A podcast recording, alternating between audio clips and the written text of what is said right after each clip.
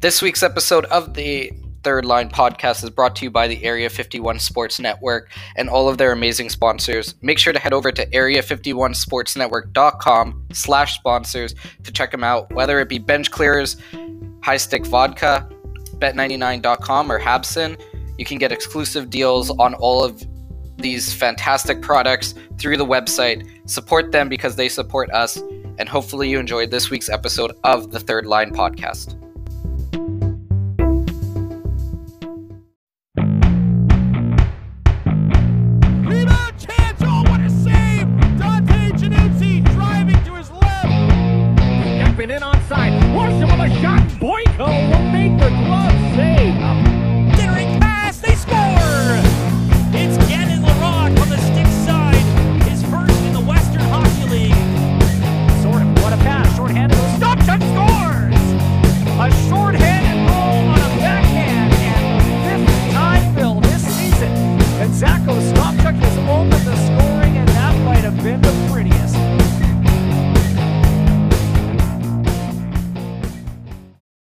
So, welcome back to the Third Line podcast this week, episode 15.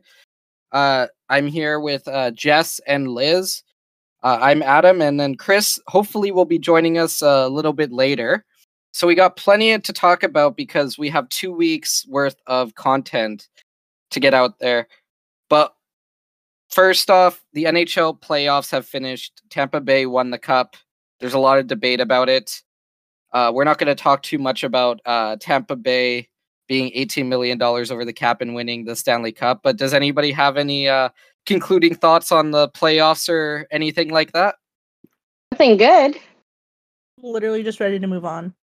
Yeah. Yeah, I think that's the general, uh, I guess, that's the general, you know, feeling. It's July. Why are we still talking about the playoffs type thing? I'm like, There- I don't dislike it. I like Tampa for the most part. I have no thoughts on like them being over the cap. I really don't care. They figured it out. Good for them. Toronto does stuff like that all the time, and no one says anything. So like at this point, I don't care. Because it doesn't benefit Toronto. Yeah, because they've never won a playoff series since like before Jess's kids were born. Mm-hmm. Okay, but either way, I don't know. Okay. So as on as far as that goes, I don't really care. As far as them like winning the cup, good for them. Now let's move on. I'm I'm bored. Okay, so a couple weeks ago, what we did was we um, put out a question on Twitter, and what it was was we asked uh, people to vote on who the best WHL alumni currently in the NHL is. Four choices: Brayden Point, Leon Draisaitl, Mark Stone, Carey Price. 134 votes. Uh, Jess or Liz, do you want to take a guess on who uh, won and what percentage? Well, I'm looking at it right now, so Yeah, I thought we already knew. Liz, do you want to take a guess to see uh, how close you were to the uh, number and who won? I thought we already knew. I thought we already knew it was Leon Draisaitl. Yep. We we've Yeah, been so- dis- Leon Draisaitl won with 41.8% of the vote. Second was Carey Price with 24.6. that's Oh no, false. actually, second was Brayden Point with 25.4. Third was Carey Price with 24.6 and Mark Stone got 8.2%. so what is everybody's thoughts on the poll? And since Chris has joined us, why doesn't he uh, start off? Yeah. Um coming in a little late there. Um I think it's pretty obvious like Draisaitl's been in the Hart conversation for a few years straight. Um you know, if you're going off those four, I mean, points playoffs was insane. Uh you know, anyone that can be at almost a goal per game in the playoffs. But I think it's just uh overall numbers, if Point gets up to the 80, 90 points a year, I think it's he'd run away with it. But right now, that's sort of Draisaitl's territory, and Point's not quite there yet. So, um, yeah, I mean, I think it's an entirely different poll if uh, Price gets a cup. Uh, Jess, do you want to uh, jump in? Sorry, I was dealing with my cat again. Um, I'm not honestly surprised that Draisaitl was the one that that took the poll and that he was the clear winner. I think if you look at uh, the seasons that he's had in the past, despite the fact that he is on a team that does not seem to really gain traction in the playoffs, he's one of their main reasons for getting as far as they do. So I'm not really sh- shocked that Draisaitl came out on top on that one. Yeah, it, it proves that it's kind of hard to win when you only have two players on your team. That well, that's the fact. thing. That's the thing, right? As you look at Tampa, like if they had less stars, Point might shine a little more. But you know, he's basically on an all-star team, so it's like, oh yeah, you know, who's better, Point or Stamkos or Kucherov, or you know, you don't get the attention, and not to mention, you know, you're sharing power play time and all that stuff with multiple guys that are capable. When you have a, a two-minute power play uh, when you're Edmonton, I'm pretty sure there was probably multiple times this year where Draisaitl and McDavid were on for the whole two minutes, just because they need them to be. Yeah, I'm pretty sure that like their second power play played very little, if Yeah. any. They're kind of like Yeah. Vancouver. Vancouver, they just didn't have a second power play, and I think their first power play averaged like over a minute fifteen per power play. Like McDavid and Draisaitl must be up there, like close to two minutes per power play. I chose Mark Stone, though I wanted to vote Brayden Point. But I, I also knew Mark Stone was going to be fairly low on this poll, so I was like, yeah, I'm going to do it anyway. Um, but I, I would have voted Point. Um, yeah. You know, it's weird Right. that you say that, you know, he's Mark Stone is low because he's the only one of the four that was nominated for an award this year, right? Yeah. Yeah, because Stone was nominated for the Selke. Nobody else was nominated for anything Yeah. that I know that I remember. I, I don't think Draisaitl was nominated. in terms of like from the fans, unless you're from Vegas or Ottawa at the moment. Um, especially because he didn't show up in playoffs. See, Mm. and a poll like that is is really tough too because you know it's it's about the team you're on. You know, like you take, let's just say because they're a train wreck right now, um, you take Draisaitl and put him on Vancouver. You take Point and put him on Vancouver. You put Stone on Vancouver. Teams where you know you're not surrounded by the All Star cast.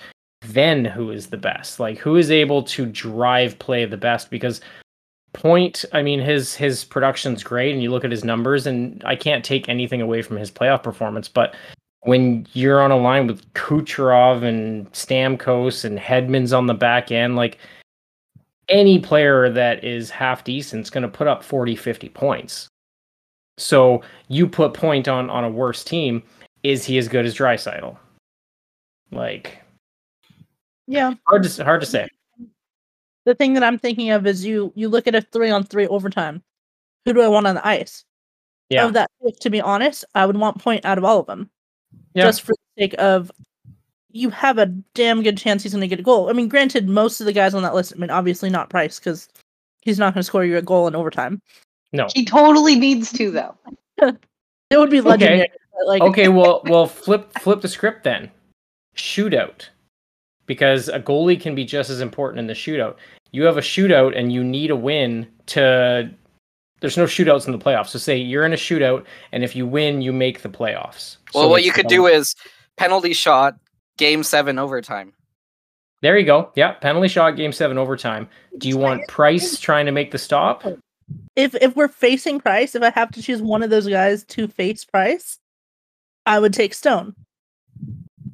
But if you had the opportunity to say, you know what, you're on the other team and you either need a goal to win or you need to make a save, you know, like is is it weighted the same for you? Because I don't know. I mean, Price's regular season numbers were so bad this year, and then he just turned it on in the playoffs. So the consistency is not quite there for me. So in a poll like that, I think I would have chosen either Draisaitl or Point as well. But also, are we going like current play or are we going like career?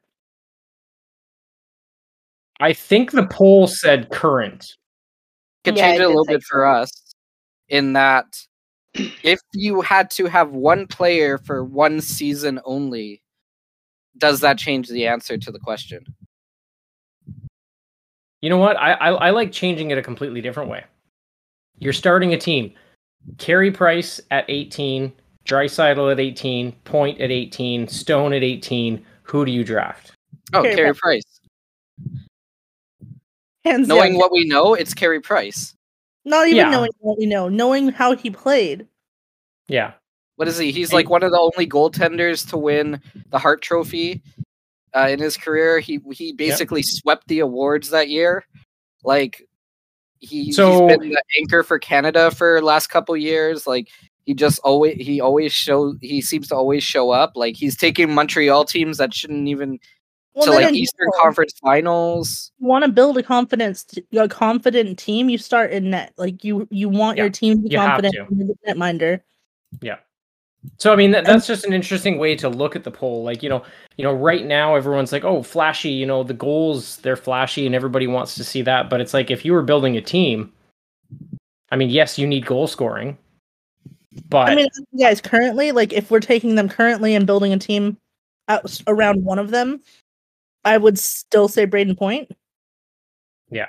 but if you have a guy that can pop in 70, 80 points every year for most of his career and get be a point per game player in the playoffs, it's hard to argue that. And Draisaitl can't exactly say he's a point per game player in the playoffs because they've played what four games in the playoffs, five, six. Yeah. gonna struggle. Well, then you also look at Mark Stone. Mark Stone had, I think it was zero goals against Price. Yeah. Braden Point had zero goals against Price. Yeah. Draisaitl didn't even play against Price. So Draisaitl didn't make it out of the first round, so Yeah. Really, you know, if, if you really dig deep, I, I think the the winner should be Price. Like, yes, his numbers didn't show it this year, but yeah, it's it's recency bias is why Draisaitl and Point were so high. If you're looking at it career wise, I would say Carey Price. If you're looking Even at if- it, Even if Draisaitl and Point stay on their projections that they're doing right now. it depends. Give him a career that matches Price's longevity, and then Yeah. see where it is at that point. Um, but what I'm meaning is like if we're building a team now, and if I had to choose one of those guys that I would want, I'd say Brayden Point. If we're going over who I think overall has been the best, you got to go with Carey Price. Yeah, I, I think it's too it's too convoluted to really, you know, pick a clear winner. I think you know you know everyone that voted in the poll, obviously Draisaitl, you know, recency bias. Yeah, he pops goals in, but when you got Connor McDavid feeding you the puck every time, there's a lot of people that can put in 20, 30 goals in the NHL with McDavid feeding you the puck. I think at this point we just need to be excited that that type of ca- talent has gone through the WHL, and that Yeah. in five, six, seven years we're gonna have a complete different set of guys that we're gonna say the same thing about. yeah, like uh, we're gonna be t- maybe talking about uh, Dylan Guenther in the next couple years. Sebastian Cossa, Logan Stankoven, like these guys, Carson Lambos, these guys in the uh, WHL now, who in a couple years could really, you know, blossom. I just want to bring up one thing about Mark Stone, which I find incredible. You know, he was drafted in the sixth round in 2010 uh, after a 28 point uh, in 39 game season with the Brandon Wheat Kings. The next season, he had 106 points with in 71 games, and then in his uh, draft plus two season, he had 123 points in 66 games. So, if you want to talk about a player who like really stepped up after dra- being drafted, Mark Stone is just is, is that guy. Like close, you have you have over an, uh, what an over an 80 point difference between your draft season and your draft plus one season. Like, I, I don't know it- how. I But don't if know you look at other the player. way, if you look at the way Stone plays, like his his gas tank is full of emotion. That is how he runs, and the momentum of getting drafted and having that moment and whatever clearly just skyrocketed him. I mean, you see the guy that there's no one in the NHL that enjoys scoring a goal more than Mark Stone. Like that guy just loves putting the puck in the net. well, and- Ovechkin.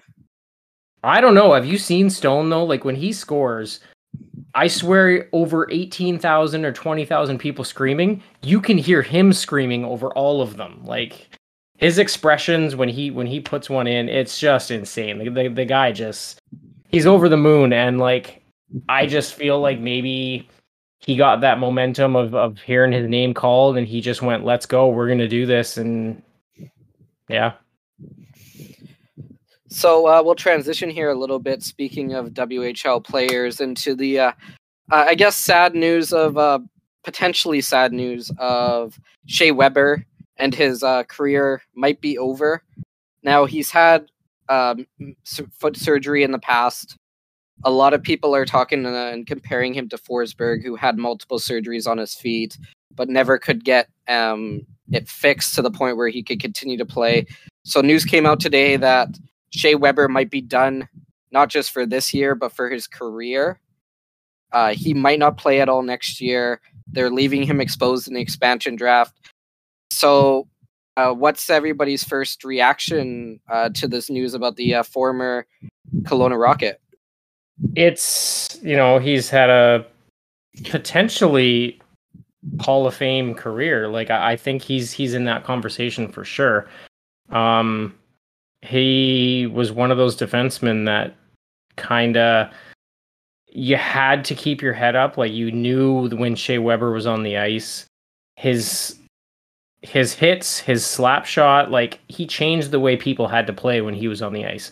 People would literally get out of the way when he was taking a slap shot. Um, it's it's unfortunate if if any player has to retire before they're ready due to injury. Um, and especially after a guy got that close to getting his first cup, like I was pulling for them so hard uh, just because of Price and Weber. And to see his career get cut short because of just a nagging foot and ankle injury is is unfortunate and I really hope this is not his last year. So I'll throw out some uh, Shea Weber stats quickly here. Um, he had an eight 8.1 shooting percentage, which is one of the best among active players throughout his career. He's got the most goals by defenseman uh, in the NHL, active with 224. He's seventh in uh, defensive scoring among active players with 589 points. He uh, is a plus 79 career, and he's at, averaged over his career 24 minutes and two seconds a game. So yeah, he is definitely a special player that's not including you know all the accolades. He has the gold medal, he has the uh, Memorial Cup, he's got the World Championship, uh, he's got the U twenty. Did he? He never. He, he never won a Norris, did he? No, he didn't. He's he's won two Olympic golds. He's won the World Cup of Hockey, Memorial Cup, but yeah, he never won the Norris. I I he I'm sure he was nominated at one point because some of his uh, career numbers on there are pretty, you know, incredible. Uh, some of his seasons that he had, but I don't know if he ever. I, as far as I know, he was he never won it. You know, he had a 56 point season, he had a 51 point season, 53, but yeah, he never, he definitely never won it. And then on top of that, he also went to uh, what's that? Seven All Star games, or he participated in seven All Star games speaking of Shea Weber having to retire, I'm really hoping that the NHL will find a way to enforce some of the cap recapture penalty because it seems a little ridiculous that you know the Canucks are one of the only teams that are going to have to be punished by that rule and you know have to carry 3 mil of Luongo's contract because of an attempted uh what's the word I'm looking for? Basically, take taking advantage of the cap situation, um, cap circumvention. That was the the Tampa Bay Lightning. I should know this. We've had this conversation multiple times recently. The cap circumvention penalty with Luongo. They basically said like, what we did wasn't illegal, but it was ruining the spirit of the rule, so they gave us this penalty. So Nashville signs Shea Weber to what was it at the time a 14 year there, contract yeah. or something But it wasn't, if I remember correctly, it wasn't Nashville who signed him. It was Philadelphia that signed him, and then Nashville had to match. Yeah, they had to match, but that was their choice to match. And at the time, a 14 year contract was totally legal. So, but the premise of the entire contract, if Nashville was scared at all of, you know, the potential down the road for a cap recapture penalty or a circumvention penalty, they could have just taken the compensation, which at that price point would have been something like, what is it, four first round picks? Uh, I think there's even more. Um, at, at that price point. It would have been at least four first round picks. And yes, at the time, Shea Weber was at the peak of his career. But regardless, they said, you know what, we will take that gamble. We'll sign knowing full well that the deal is structured in order to minimize the cap hit, knowing full well that he probably won't play the last few years of the deal. Literally, what every team in the league was trying to do for a while. And they slapped a recapture penalty on, I believe it was New Jersey for Kovalchuk, uh, Vancouver for Luongo. They they slapped a few down, and then now for Weber, they're going to be like, well, the way that was structured, you know, that re- don't get me wrong, the recapture penalty is insane. Um, the last year of his deal, it's something like twenty million dollars against Nashville's cap. But if they completely wash it and just go, well, we'll give you a get out of jail free card, like, I'm not even freaking cheering for the Canucks anymore, and I will call foul because that is insane that some teams well, get what some people some in uh. Vancouver are complaining about is uh, with Kovalchuk, um, the league basically said to them, uh, or like with the Kovalchuk situation, they're like, you get a penalty. Uh, N- New Jersey will get a penalty, and then we're going to enforce it the whole way. And then, like, all of a sudden, the league was like, oh, well, New Jersey's faced enough punishment, so we're just going to, you know, not enforce their penalty anymore. So people in Vancouver are like, hold on. Yep. Why did we have to face the entirety of the recapture when you let New Jersey off the Mhm. hook? And and I'm sorry, the Islanders are still paying Rick DiPietro actual money, but they But don't have a, buyout, cap recapture different. penalty. Oh, that's right. That's right. It was. Yeah, it's it's been a few years since that. Obviously, DiPietro hasn't been around for quite a while. Um, I mean, good on the guy. You know, he's getting paid 10 years after retiring. I mean, good for him, but um yeah, no, I just I don't think that Nashville should be penalized 23 million dollars or whatever the cap hit would have been for the last year of the deal. But they can, you know, find a happy medium and just be like, okay, you know what, you're going to get penalized a percentage of what the cap would have been just to basically give an, a fair playing field. You can't give some teams a get out of jail free card. Well, uh, Liz, do you have any uh, final thoughts on uh, Weber as a player or in the Potentially WHL? having or- potentially having to retire. I mean, it it sucks for him. I think that's the biggest part for me that I feel bad about. Um, as far as the teams in the league go, you know, that's going to be a mess. We always know it's going to be a mess. like, there's not a whole lot more to elaborate on Yeah. that, but for him as a player, especially if he you you know was planning on sticking around, um, it sucks.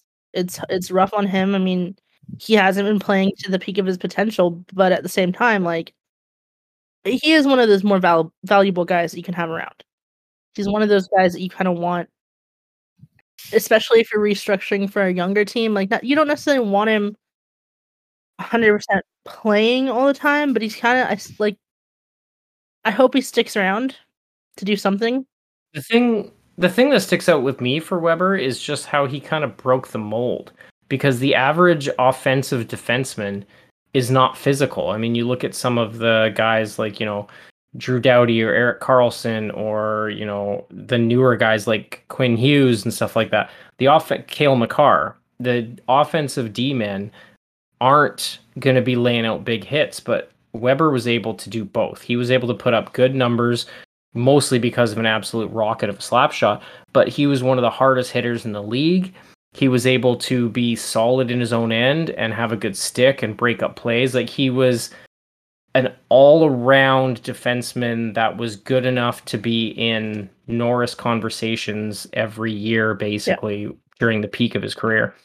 and just having a guy that could shut guys down in like a matchup role, could lay out enormous hits, could put up 70 points a year as a D man during his peak, you know, maybe not 70, but you know what I mean? Like it's it's impressive and he kind of broke the mold for for quite a few years as to what people were looking for when they were looking for a D man. Like I would not doubt it if you know some of the scouts were looking at players and being like, "Oh, this guy is like a Shea Weber type defenseman." And when you have scouts using your name as like a verb to describe how you play, that's a pretty it's it's a compliment, and I think he should be in the Hockey Hall of Fame.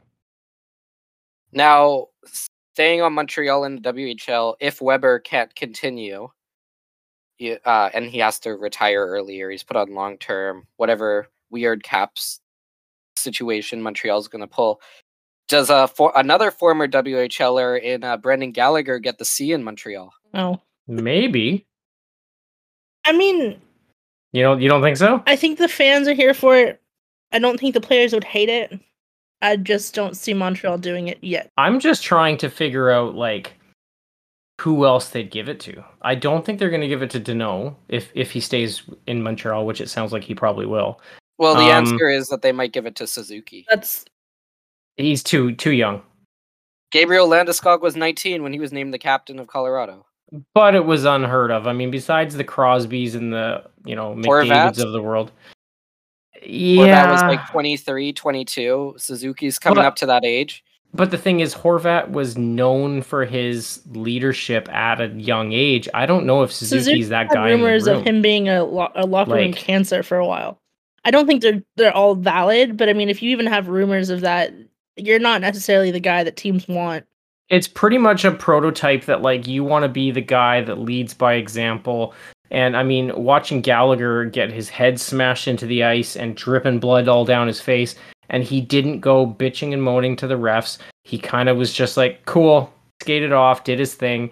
He has kind of a quiet confidence, and he's got that grit and that fire that you know I, I could see it. But I'm not. I'm for a couple thinking that they're gonna do it for a couple years now. Like I just don't see it right now. But I could be completely. Yeah. Resign Corey Perry to a three-year deal and name him the captain. There you go. yeah, I mean, I don't think Kotkaniemi's going to get it. Caufield, not a chance right now. Uh, honestly, you know what? He's well liked in the locker room. Give it to Toffoli. Apparently, every every locker room he's been in, everyone says he's a great guy and he's a good leader. And like, he came to Montreal and kind of, you know, lit it up and everyone seemed to be all fired up whenever he'd score and it just he he kind of had that quiet leadership role without even an A on his chest. I I would say if I'm Marc Bergevin right now with the team that they have on paper today, it's a toss up between Gallagher and Toffoli for me. Maybe Petry the devil.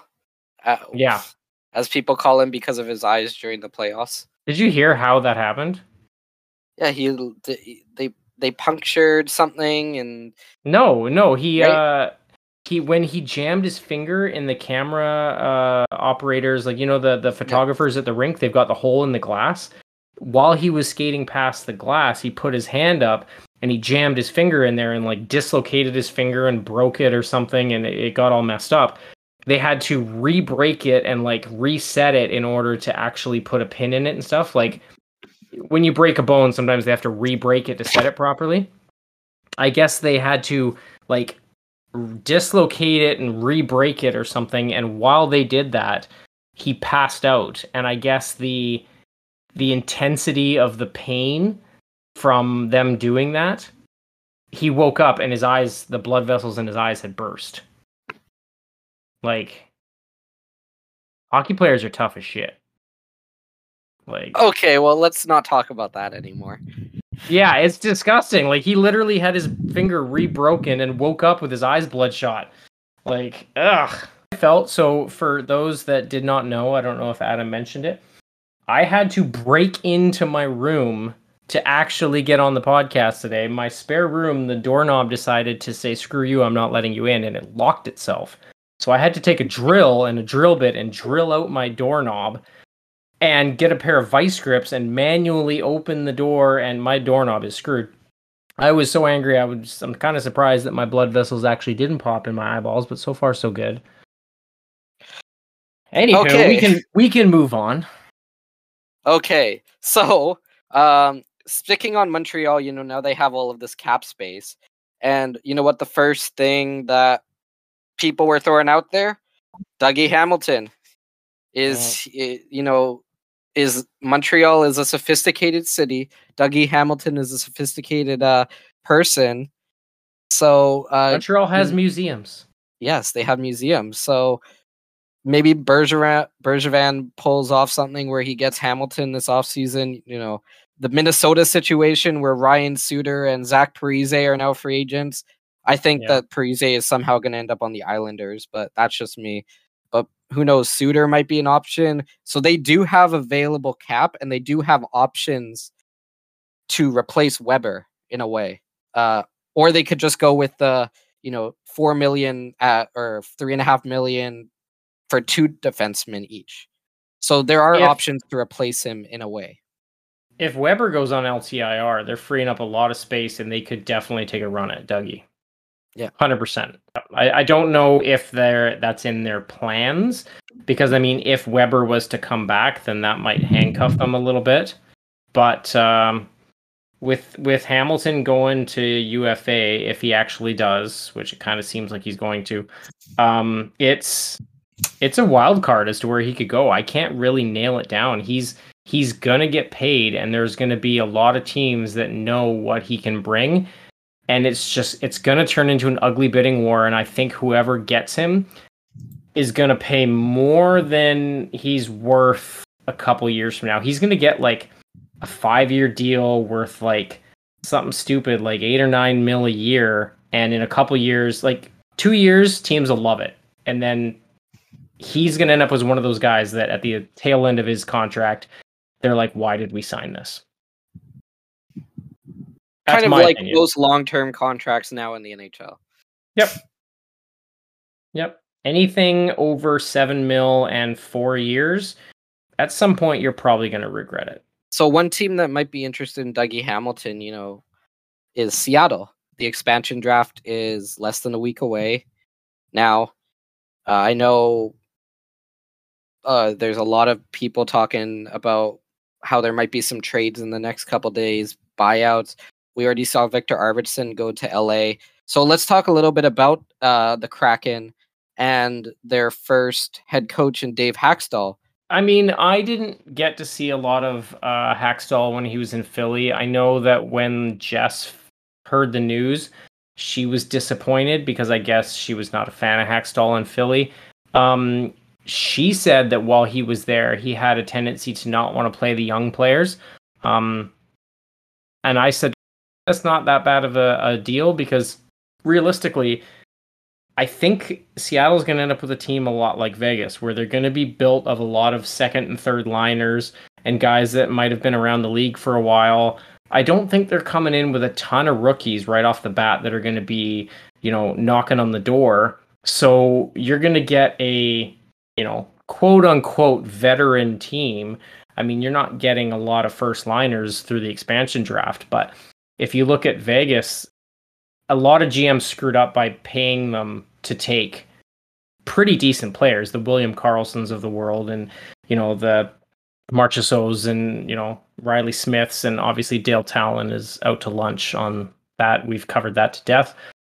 Um, but if you're getting a somewhat veteran squad, maybe a guy like Dave Hakstol's not that bad, and he's got results. His record's not terrible. He's done a lot of work on the international stage, and I looked at his record and some of his achievements, and I said it's not the person I probably would have picked, but not knowing a lot about him from following him in his Philadelphia days, I think they could have done worse. So, yeah, we'll see. Jess Jess would have been better on this. She had a very passionate um, Yeah. dislike for Dave Hakstol. Yeah, I'm but uh, sure we'll discuss it more with her as time goes on. Yeah, she's got This is- pressing issues to deal with with the kitty cat. And I this don't- isn't a subject going to go away very quickly. Like this is still going to be a- Yeah. a topic of discussion for a Yeah. while. He's he's going to be their coach for I guarantee. I mean, they're they're not going to get rid of their first head coach halfway through the year. He'll last at least one full season, regardless of their record. So we can get into that more later. Um, but And then you, don't worry, they'll just hire their their their um. what's that? I was trying to say something funny, but then words are not working with me today. Oh, so you're having a day like the rest of us. It seems like it's just chaos today. Um, going back to Adam's point though, like no team in the league, like cap space. If you are a competent GM, Jim Benning, um, you should you know learn how this process works.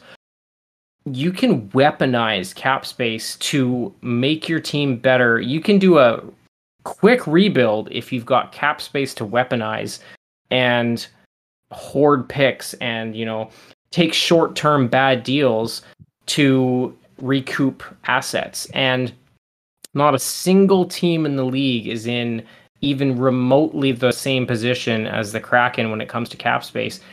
These guys if they really wanted to make a splash, they can go out and offer freaking Dougie Hamilton 10 million a year and they will outbid anyone in the league by a mill or two easy and they can still build their roster and probably still stay under the cap. So when it comes to UFAs this year, Seattle can 100% make a big splash and Dougie is probably the number 1 He's definitely the number 1 D-man available and he might actually end up being the number 1 UFA available. I mean, obviously I think Ovi's up for a contract this year. I don't think he's leaving. Um did I see is it this year or next year that Malkin's up? Next year Malkin is up, and then in Yeah. two years Patrick Kane is up. Yeah. So I mean, I, I would say that Dougie Hamilton is probably the big fish in the pond this year, and I don't think anyone's going to be able to outbid Seattle. So if they want to build from the back end out, damn fine place to start. Well, the the trading is interesting, uh, especially when it comes to the Canucks because I, I wrote about this. You know, they right now they're exposing not good players.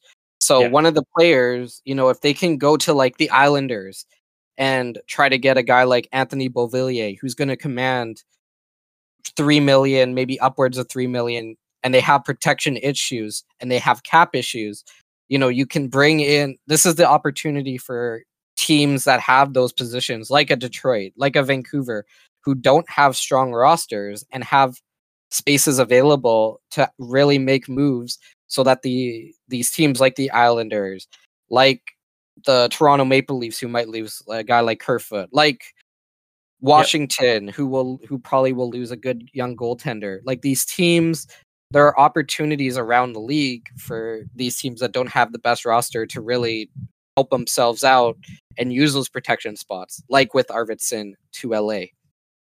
You're Um, you're looking at a situation too where like this obviously you know vegas just came in so getting two expansion teams in the span of three four years is is rare but like if you go past vegas when was the last time there was an expansion draft like it's got to be 15 20 years like what was the I last think it was team? Nashville, wasn't it?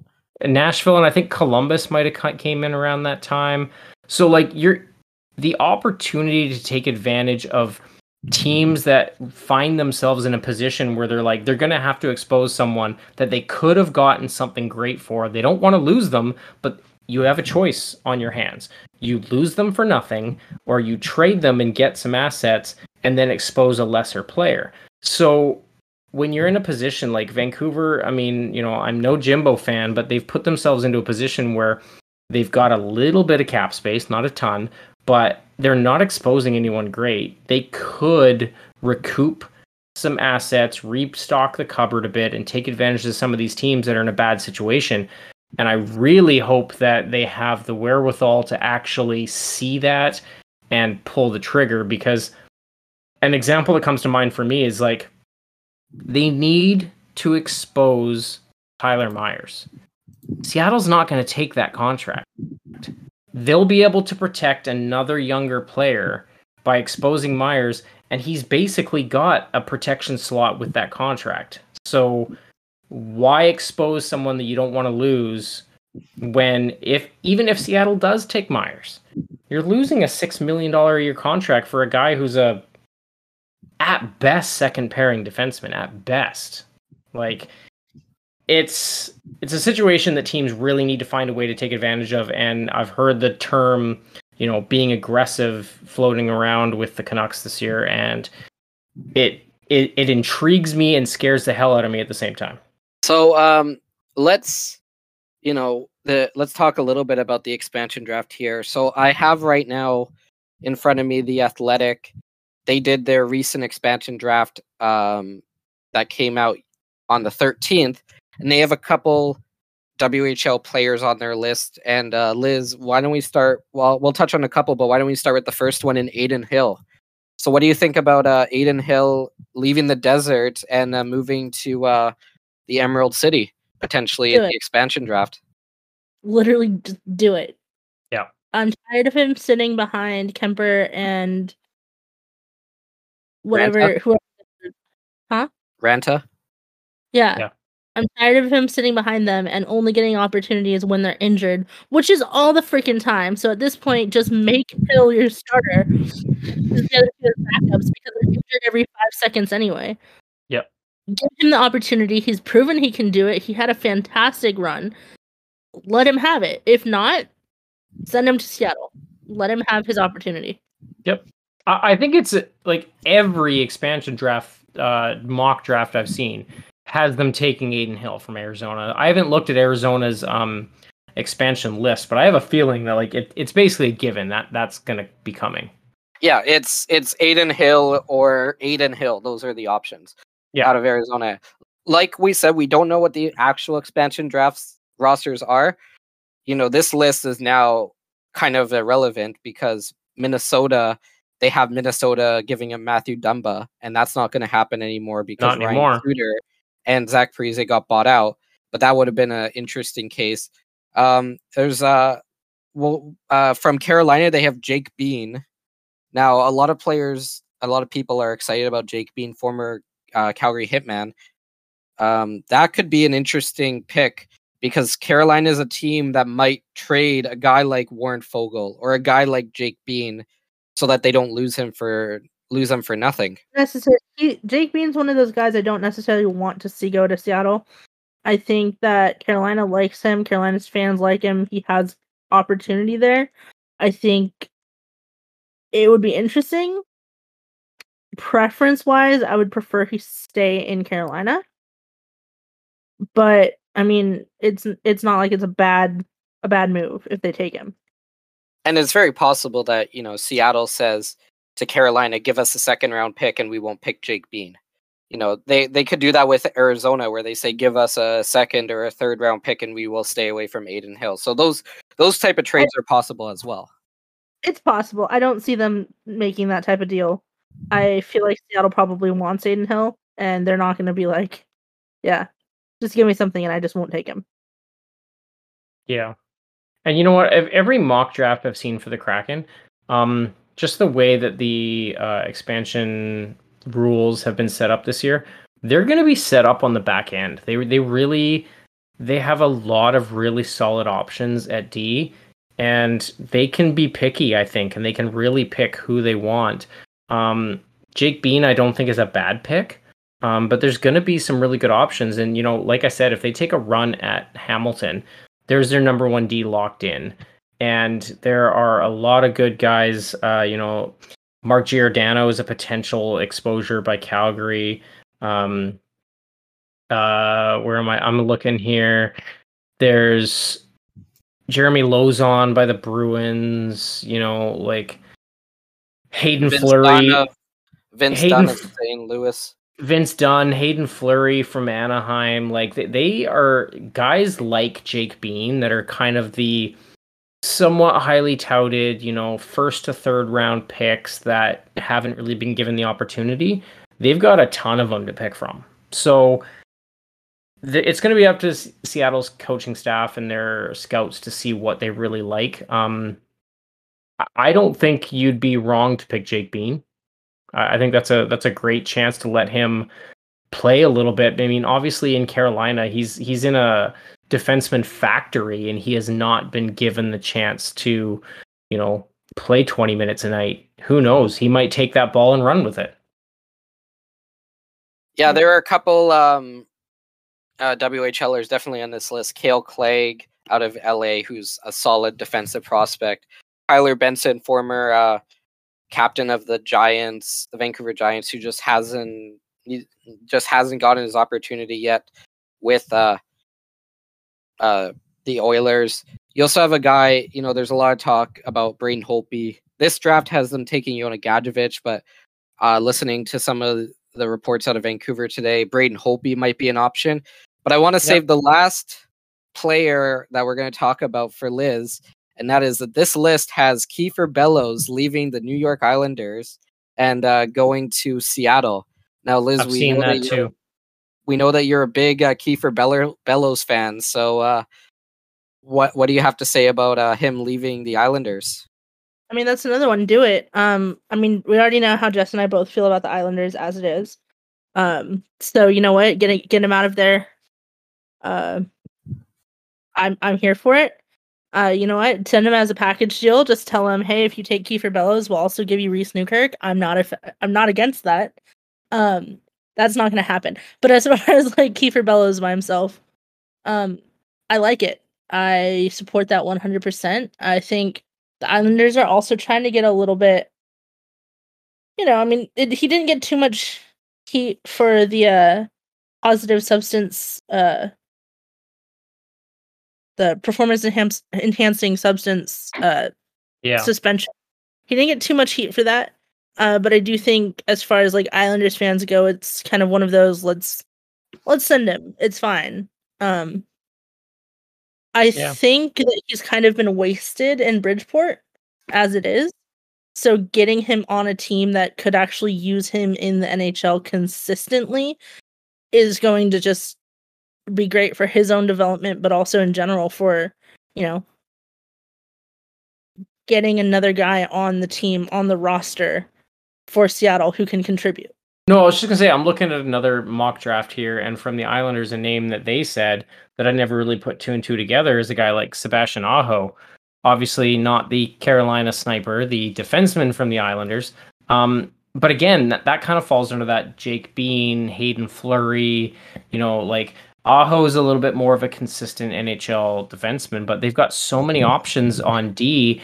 They may end up going like, we don't need 12 middle of the road D, so maybe a guy like Kiefer Bellows makes more sense from the Islanders. You know, it's funny that you bring up the uh, the substance because I don't know if people will remember this, but Nate Schmidt, when he was with Vegas, got suspended. We do like- remember people do remember this. They just choose not to talk about this because it was the most pointless, the most pointless suspension. Um, especially when you lessen a Tom Wilson suspension of the same amount for Yeah. an actual issue. Or he Um, could have and then killed somebody. When Nate Schmidt appeals, you're like, "Hmm, nah, we're gonna enforce that. Like, no, we choose not to talk about that. People remember. Wasn't it like point? Like it was, It was- like you couldn't even measure it. Basically, like kind of what it was, was like literally if you take like a spoonful of water in a in a like Olympic sized swimming pool, that's Yep. basically the, the amount that they found in his system. Yeah. And I believe he said it was something like his personal trainer was trying to do like it was literally like a supplement that was not a it wasn't designed to make you any stronger or anything. It was something for like healing purposes so your muscles heal a little quicker or something. It, wa- it was something like super minor that was not exactly performance enhancing and it was the tiniest little amount and just right away they just were jumped on it and it's it's ridiculous. I mean yeah, I the other one that so real quick just to jump a little bit. Um I'm seeing this name pop up and obviously being um Liz's team I don't know if they would pull the trigger or not. Nashville would obviously have to provide an asset to get them to take that contract. But what do you think about um, Nashville convincing Seattle to take Ryan Johansen? I'm okay with that too. Yeah. Um, I do like I do like Ryan Johansen in Nashville. I know he loves it there. Um, but you know what? He's another guy where brings some stability to the team. He's not an all-star player. He's not one of the biggest names that they're going to get, but he's going to be that consistent guy for them night after night if they do it. So, I, you know, I, I support it.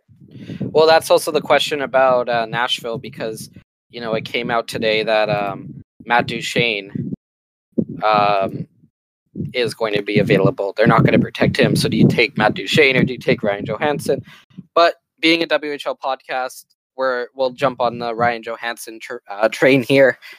Uh, Yep. played in Portland, uh, if I remember right. So, and uh, Jess I, or Liz, I remember wrote a story about potential uh, players to go to Seattle, and Ryan Johansen was definitely on the list.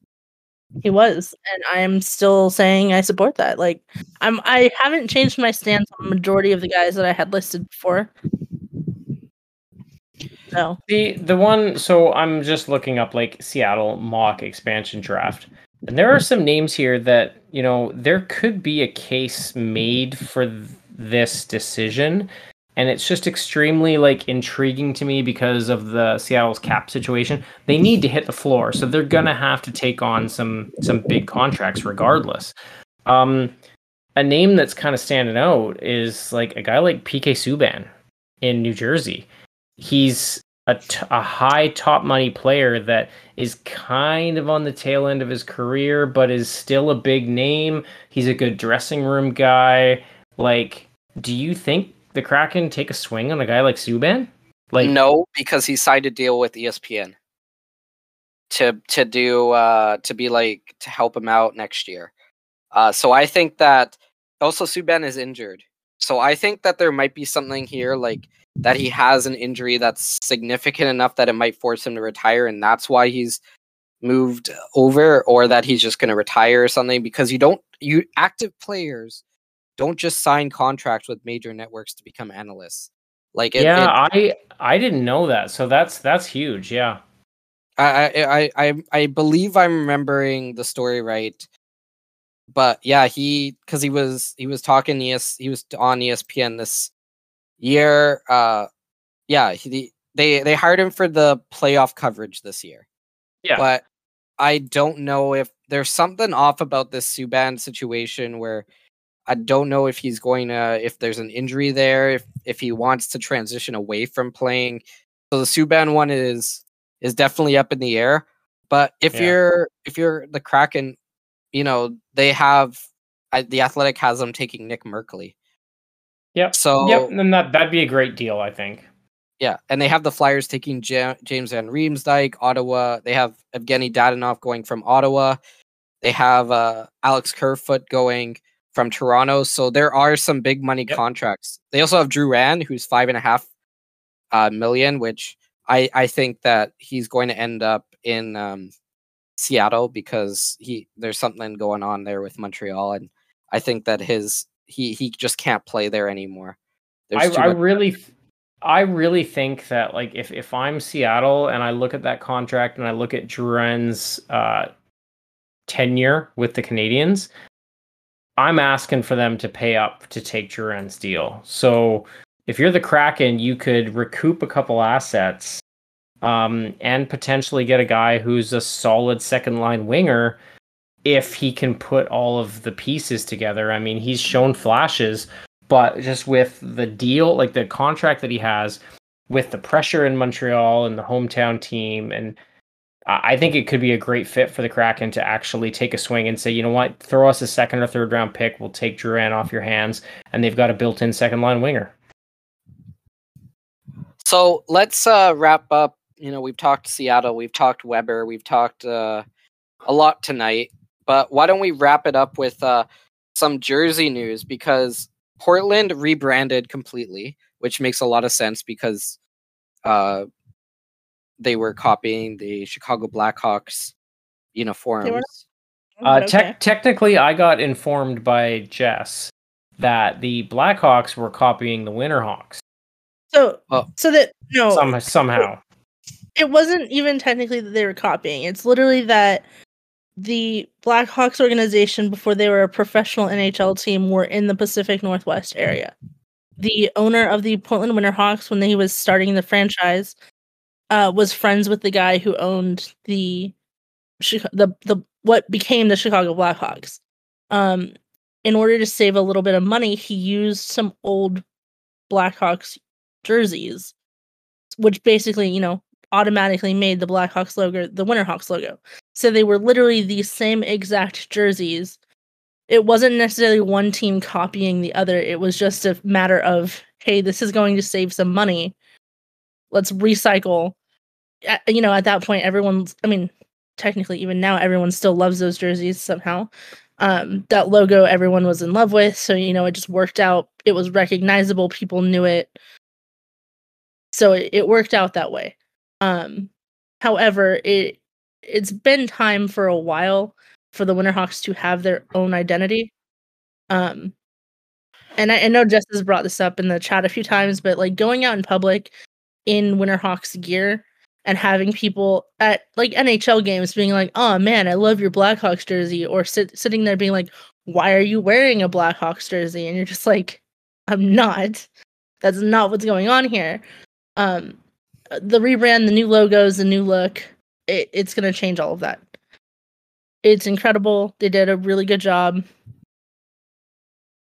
yeah Um, it's it's it's time for them and also like if you look about it you look at it like so the blackhawks themselves have had a little bit of scrutiny because obviously you know everything that's been coming down with you know the racism angle and you know the washington redskins had their name changed and it's it's hit that that wall now but the blackhawks have been kind of immune to it because of the fact that it's literally named after an actual tribe and it was given the green light by said tribe and it's literally uh, a tribute to an actual person. There was there was a chief black hawk and that kind of makes more sense when your team name is the blackhawks. When it's the winterhawks it's like okay there was no chief winterhawk. So Mhm. it it always seemed weird to me I can get on board with Chicago getting the pass because it's a tribute literally to the guy's name.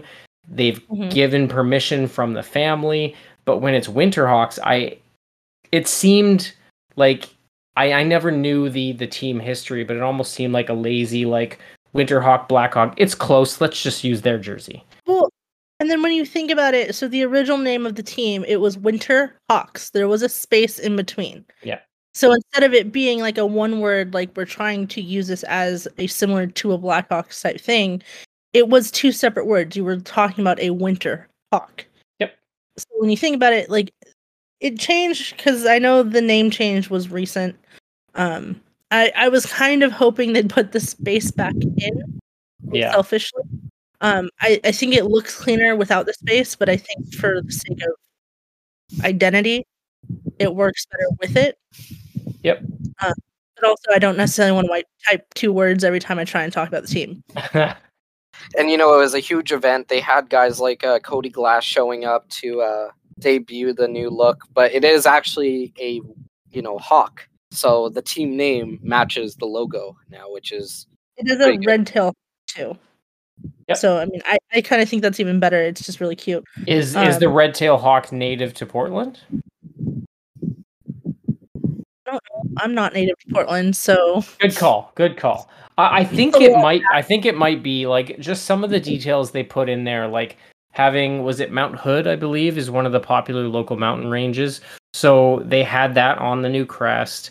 Um, they hid a W and an H in the mountain range for winter hawks, like little things like that. I was When- laughing when- about that. I see two W's, so it looks like it Thank says you. W. Thank you. I saw it too, and I'm like, they pointed out. Yeah, I did see the WH, but when I first looked at it, I saw the WW and then the H and went, Yeah. what? I I saw the press release and I saw them point out where the first W was, like the the W that they said is the W. I was like, I didn't see that one. I saw the one to the left. So Yeah. maybe that was a, a failed attempt at that their uh, marketing Also- department, but That would make more sense if they had the space back, because then you have the two separate words for winter and hawks, yeah. rather yeah, than so anyone anyone listening, go look up the new Portland's Winterhawks logo and see if you see two W's because me and Liz see two W's. And there, uh, like you, yeah. you can't argue. that. yeah, they- there, there's two. Would have been interesting if they would have incorporated the P, so it would have said like PHW. Or PWH. I don't even know. Whoa, PH, what does that even mean? PWH. Yeah, that would have been good. And you know, if you look at that mountain range, I'm sure at some point in there you might be able to fabricate and be like, "Hey, I think I see a P."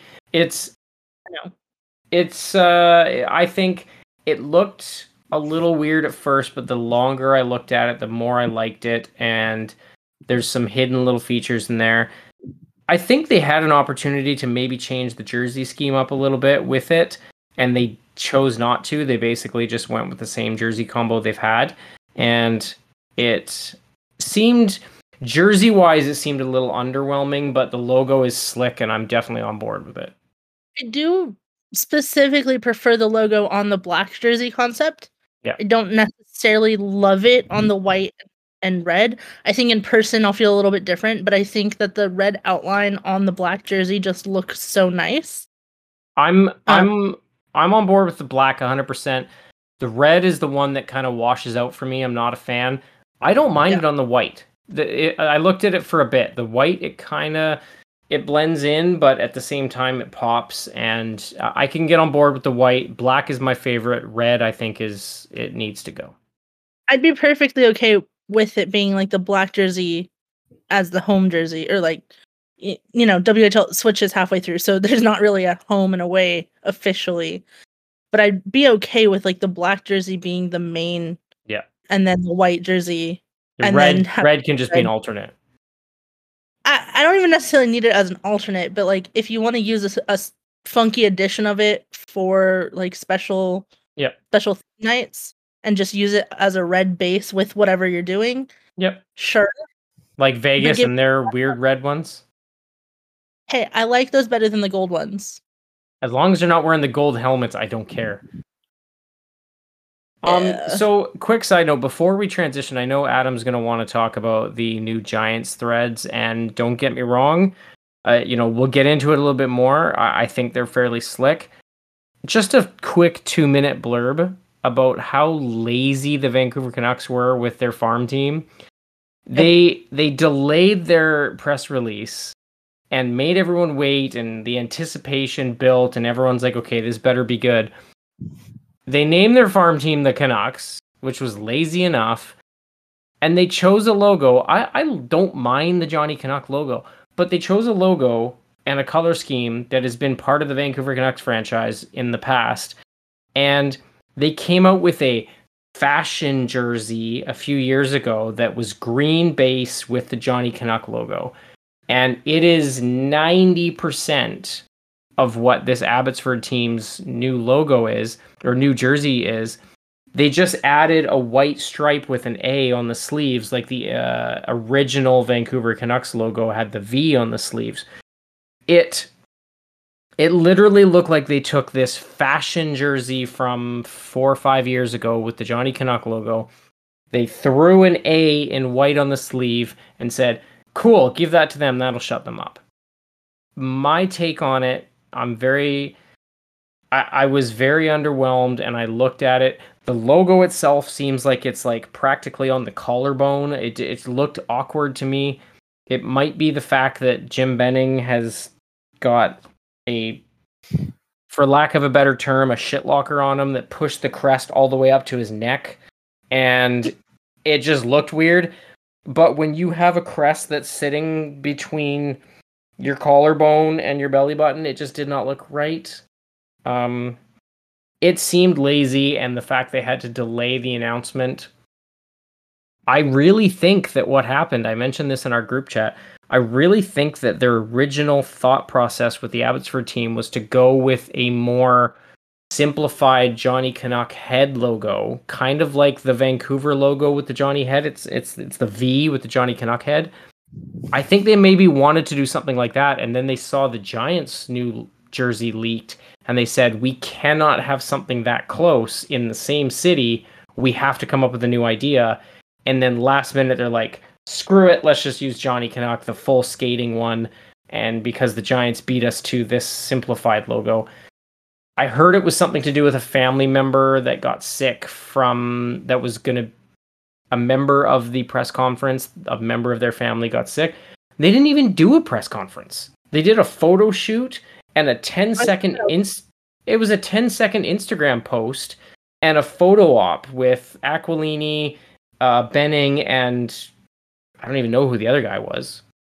But it was a photo op and a 10 second Instagram post. So if you're not doing a press conference, so the whole delay, that story that they came out with, doesn't seem to hold a lot of weight. And to me, it almost seems like maybe they had a simplified look.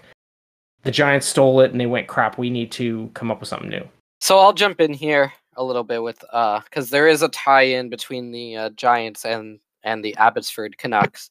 So last night before the announcement of the Abbotsford Canucks, the Giants released this brand new jersey, which is one of the nicest looking jerseys in the WHL, in my opinion. I know some people think it looks like the Calgary Hitman jersey, but it's it. You got it looks, the, the it looks exactly like the Hitman jersey. you got the gold, you got the red, you got the black. We're I'm still waiting on confirmation on what color the numbers are because if they're gold, that would just make it even better. But It's pretty slick. It is slick. Yeah. so I don't like the is- thick. The thick collar is weird though. The the red collar is like two inches thick. It looks well, they weird. also have the um the the skate laces on on there. well every. I'm top, in my opinion, every jersey should have the laces. So I'll I'll jump in here about the connection between Abbotsford, and I've been hearing this a lot and reading it a lot today. That this jersey, I don't think was supposed to come out yet, the Giants jersey, because there was no press release coming out. There was no information to us that it was going to come out. They own like yeah, they did the photo shoot, but we don't know the back. It's not on the website. So what I think happened is that the Giants got word that the Vancouver Canucks were going to be using the Johnny Canuck logo, which is similar to the Giants logo, but not exactly. They're both lumberjacks. So I believe, and there are other people who believe this as well, that the Giants did put this out um, before because of the fact that the Canucks were going to use the lumberjack out there. So, uh, you know, they they they have their moment to really show off these jerseys and get people excited before the Canucks announce it. The timing is perfect from a marketing perspective because now it doesn't matter if the jerseys are released two months from now because people are excited for it. You're going to get people constantly asking, when can I buy this jersey? You know, I'm trying to figure out when I can, you know, look at one or even just see the back of it because I really want to see what the numbers look like. I think that this is a home run for the marketing department for the Giants. Uh, and they're going to face some they're going to face some trouble this year for sure. You know, Abbotsford is the new uh, party in town. There's going to be competition for the in the Fraser Valley for the first time in a long time with the Giants. And I know the BCHL is there, but the Giants do draw more than the BCHL um, in a given year. But the fact that you have a Canuck farm team in its first year, what less than 45 minutes, an hour from where the Giants are playing, what is that going to look like uh, for attendance for the Giants? So they need to do something, and this was perfect for them to do. They had Justin Sourdif, who was the BC Division MVP this year, model it. It just it the from a marketing perspective, they did everything right here. But I do think that it was that they got word that Johnny Canuck was going to be used, and they wanted to get their jersey out a day before um, Yeah. the Abbotsford team did. But uh, when these jerseys do become available, I would suggest buying them. You know, there there are some of the nicer looking uh, WHL jerseys for sure, and the Giants just hit I- a home run. I, So- I I'm partial to the to the Lionhead Royals jersey. It's pretty slick. It doesn't look like the Hitman jersey, but no. On honestly, like looking at the the new Giants jersey, I it if the Hitman jersey didn't exist, I would say it was a complete home run. It does kind of seem like a little bit of a piggyback off of the Hitmen's color scheme and the idea behind the simplified head logo in the middle it's it's very similar. I think if their logic was to beat the Abbotsford Canucks to the punch and come out with a simplified, cleaner look, and if that's going to be their direct competition is an AHL team, like you said, half hour, 45 minutes away, it was a slam dunk for them to come out with this last minute, you know, up the ante a little bit. And it clearly caused the Abbotsford team to kind of stumble and go, crap, what do we do? And now the majority of people online, I think, are kind of pointing at this Abbotsford team and laughing, going, like, really? That's what you stalled for? Like, it seems kind of pathetic. And maybe the Giants gain some momentum in the market. Just, strictly off a visual point of view. See, I I feel like I have a very different point of view from you guys, but it's more from a standpoint of this is kind of a slap in the face, both to Abbotsford and and honestly to Portland, uh, because like both teams had announced that they're revealing logos and they're revealing new things on the day, and then to have the Gi- the Giants literally just come out and be like, "Haha, beat to it," Yeah. like kind of took that moment from two teams that well, one both use that push and used that moment of hey look i mean honestly I, d- I don't know why portland and abbotsford had to do it on the same day in general but Well, then to have To be fair, Abbotsford was supposed to do it a week ago. yeah but then to have giants come out and like you know i get it from their own point of view it, Yep. it's a good thing for them but i think from like trying to build the sport i was kind of pissed. I was like really? You know that this is going to happen tomorrow and now you're going to and i'm going to be completely honest. From the first looks because i haven't seen the winter Hawks jersey on a player yet i've seen the logo on things but i haven't seen the jerseys. I've seen the concepts just not you know the actual product. Yeah. I'm sitting there going yeah the giants jerseys look better. Giants jerseys are beautiful. Yes they are very very similar what we've already seen but they still look good. Uh, it's kind of a slap in the face personally where i'm sitting there like well now people are going to be more excited. Granted specifically over the jersey overall because it's a rebrand for portland not just a jersey concept it did get the bigger push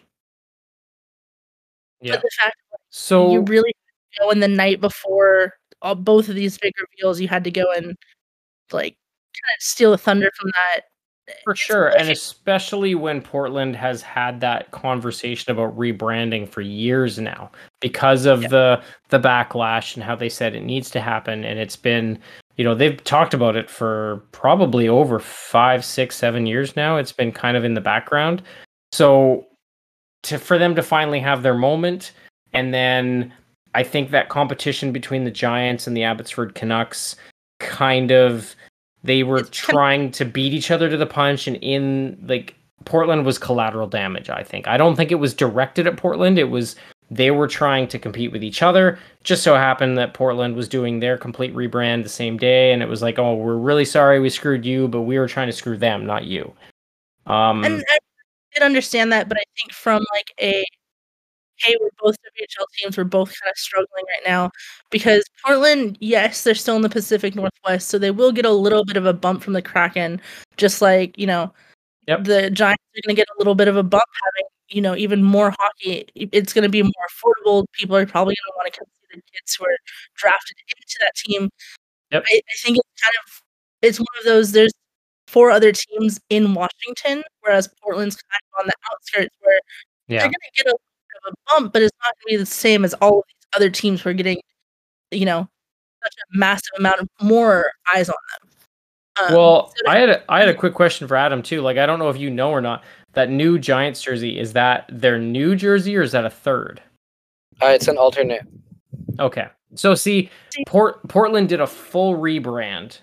Um, Yeah. so this is this is a Giants alternate. Um, I, in my opinion, I really think the Abbotsford Canucks kind of fell flat on their face with their attempt at their branding. Um, I, I think the day, the day still belongs to me to Portland because of the the timeline of them talking about doing this rebrand, the fact that it's a full rebrand from the ground up. It's removing an iconic jersey from the WHL that's been there for 40 years, 45 years. It's it was big news for Portland to pull the trigger here. Um obviously like I, I'm a fan of the the Giants New Jersey. Mm. It's it's going to be unfortunate because like if the Hitmen were in the Eastern Division, then it might be a little different. But when the Hitmen are playing the Giants, obviously the Giants, there's probably no way they're wearing those jerseys because they're just too close. And yes, there'll be one black, one white. But I don't think the Giants are wearing those thirds when they play the Hitmen because it's too close. Um, But uh, but the Hitman jerseys, though, those ones that you're talking about are their alternates. that's true. So basically, they both have a very similar alternate. So And uh, like this year, they're not playing against each other, No. and um, no, and They're just they'd doing only BC play each division other, again. you know, like once a year in yeah, Vancouver. it's it, and, yeah, it, it's like Pittsburgh coming to Vancouver or vice versa. that I see where Chris is coming from, where it's just one of those. It's a little awkward, I think, when the teams do play each other, because fans of you know either team, if they do end up seeing one of those jerseys, they're just neither be one like, of "Wait, them neither one of them were wearing their alternates when they play each other probably not But what, uh, but either way, it's just one of those like you're still gonna see it around arenas. You're still gonna see it pop up. yeah, so the jerseys that you're talking about are actually their jerseys now, but they've changed their jerseys almost every year. Yeah. So that's why they had they like, had one that was hot pink because of Bret Hart yeah, Hart. that Yeah, yeah, those- yeah they were their their home I I don't know if it was their home or their way but it was literally bright pink with the Hitman logo on it and it was god awful anybody somehow listening to this knows of someone who wants to get rid of one or sell one to someone, like they should contact me because I want one of those so bad. Yep. So, like my final thing on like the whole Giants thing is just the fact of like I don't see that it would have hurt anybody had they waited like two weeks. Because I guarantee you it was probably still gonna look better than whatever the heck they did in Abbotsford. Yeah. It was still gonna look better. And and then people still would have been like, um It's it's tough you- though because like the the Johnny Canuck with the V, if Abbotsford would have flipped that upside down and made the A with the Johnny Canuck head almost identical to what the Canucks have used as a third in the past, um, and then the Giants came out with theirs, the Giants might have been accused of basically copying. Whereas but- now they set the bar, and now Vancouver looks like, or Abbotsford kind of looks like they're copying. But if if Vancouver had done like a teaser where you knew enough of like what Yeah. it was gonna look like without showing the whole thing and done a similar, hey, on this day we're gonna reveal our entire like But they did do that. They did a teaser on Sunday night or Monday night, and they said that the No, that jersey was dropping count. the next day.